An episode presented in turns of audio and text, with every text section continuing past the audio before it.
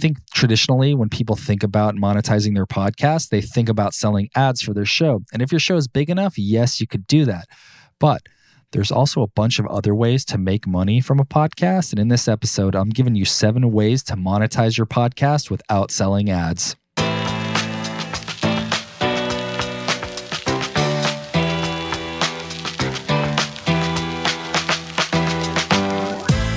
What up, and welcome to Clipped. I'm Eric, your podcasting coach, and I'm bringing you podcast production tips, education, and industry insights to help you launch, grow, and monetize your podcast. Welcome back to the show, Cliptos. Let's do this. Today, I'm going to be dropping some information on podcast monetization and how to make money from your podcast without getting advertiser support, without getting ads sold for your show. Here's the thing with ads. You need a lot of downloads, a tremendous amount of downloads to get advertisers even interested to be able to partner with an ad agency or a podcast network who are going to sell ads on your behalf. From what I've heard, you need 20,000 downloads per episode in a 30-day period. So that's not 20,000 downloads over the course of several months or a year. Each new episode that you put out needs to have a minimum of 20,000 downloads per episode. And I'm sure there's some wiggle room there, but that's kind of the general consensus that I've heard from folks in the industry. There's other ways to sell ads. You go on like AdvertiseCast or Podcorn or Gumball. There's a lot of sites now that you can use independently without having to partner with an ad agency. But I guess you got to think of if you would even want to do that, if you would want to insert an ad that may or may not annoy the listener if they're not used to having ads in the show, and if you're not really making a lot of money from them, you might want to think about whether it's worth your time to make a few bucks a month, maybe a couple $100 a month. A couple hundred might be worth it. Anything less than that, you might be better off steering clear of advertising for now. But that's not to say that you can't monetize your podcast, and you can monetize it through other means. I'm giving you 7 ways that you can monetize your podcast without selling ads.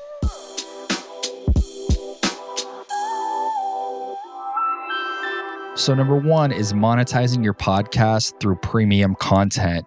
And you can do this through a site like Patreon or Supercast.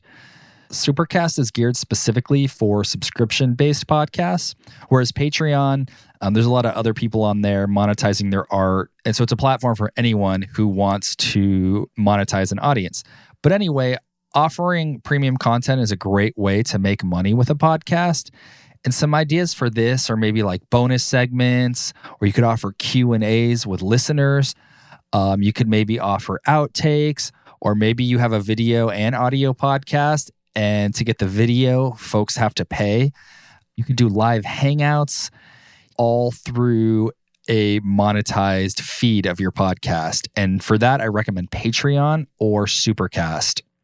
The second way to make money as a podcaster is through affiliate income.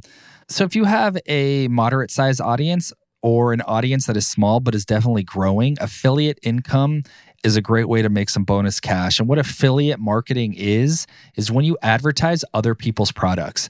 The easiest way to do this is through Amazon. So you can sign up as an Amazon affiliate, and then in your show notes, on your website, on your YouTube channel, anywhere you can put a description of what was talked about in the episode, you can link to products that you mentioned. For instance, my podcast, I'm an Amazon affiliate, and all my show notes and all my YouTube descriptions, I link to products that either I talked about in the episode or that generally I use for podcasting.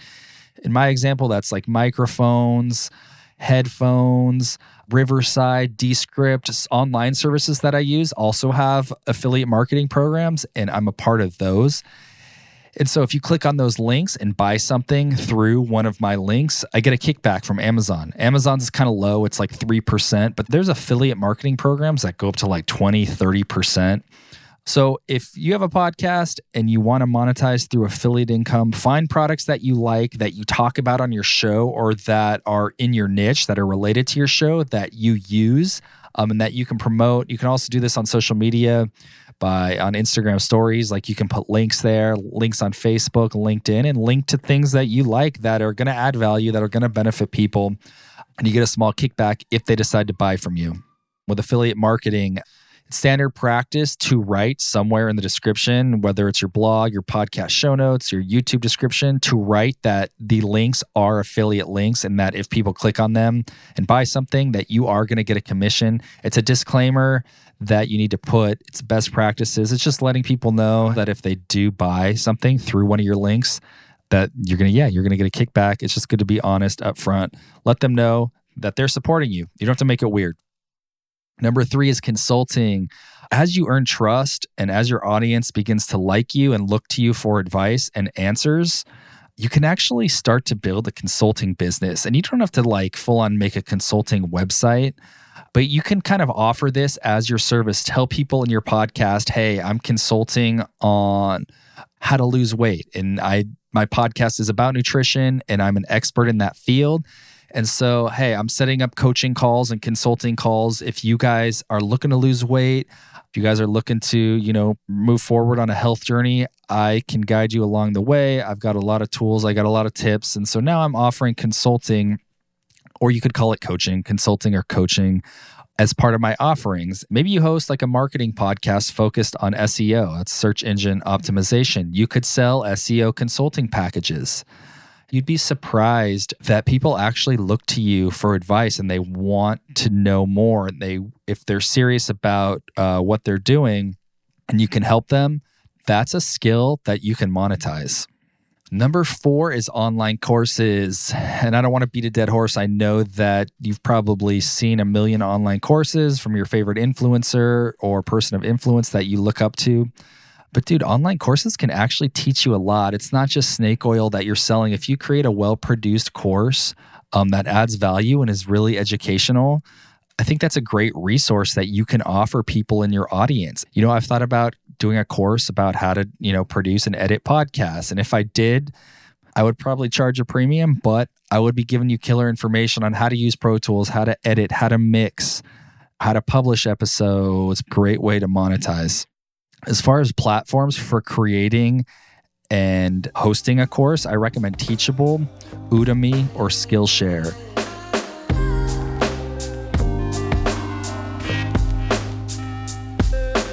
Piggybacking off of that, number 5 is selling digital products. The first thing that comes to my mind is my ebook. I have an ebook on Amazon called The Four Pillars of Podcasting. It's a guide basically on how to create a podcast and how to take it from idea through launch, and that's pre-production. It covers the 4 pillars, which are pre-production, production, post-production, and marketing. And I'll link to that in the show notes. It's a few bucks on Amazon. But that's another great way to monetize your expertise. Create something of value and give it to the people. A lot of people are selling Canva templates or Photoshop templates. People need that kind of information. They need help. They need resources. And so if you are an expert and you can create things like that, let your people know. Put it in your podcast, put it in your newsletter, put it in all the channels that funnel into your podcast and funnel out of your podcast. Announce it in your ecosystem. Just make sure it's quality and that you're actually teaching people something or giving them something of value. You're not just trying to make a quick buck.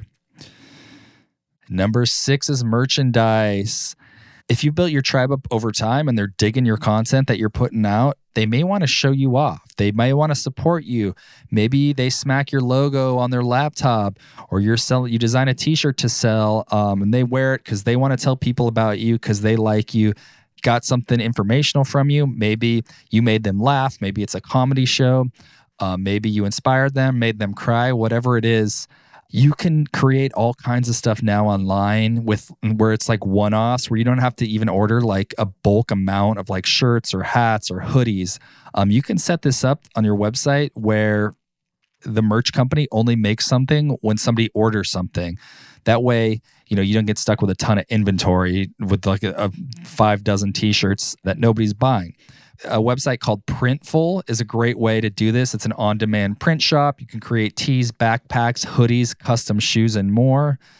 S-Pod is another popular print on-demand shop. I don't know if that's Spod or S-Pod. I've never actually heard anyone say it. I've only seen it written. You can make water bottles, tees, bags, all that good stuff. So if people are digging you and you've come up with some cool designs and you want to sell it, people will buy it as long as you've been around for a while, they trust you, and you're cool. And number 7, last but not least, is public speaking. It seems like there's a new conference every week on podcasting or on crypto or on wellness. So if you have a podcast in this niche and you have a large audience or are growing a large audience, you could look into public speaking. That way you can share your message with new people. You can get them bought into your ecosystem, but you could also teach them something. You could inspire them. Look at Gary Vee, look at Pat Flynn, look at Hal Elrod or Brad Lee. These guys are getting paid big bucks to speak at big conferences. Maybe you're just starting out. You're not going to be the next Tony Robbins of the world. But if you have a message and you have a following and it's growing, public speaking is a great way to make money from your podcast. Boom. So that's it, guys. How to monetize your podcast without selling ads. Hopefully you got a lot of good info from this. As you can see, there's a lot of different ways to make money, even if you don't have that massive audience that is required by ad agencies to partner with you to sell advertising for your show.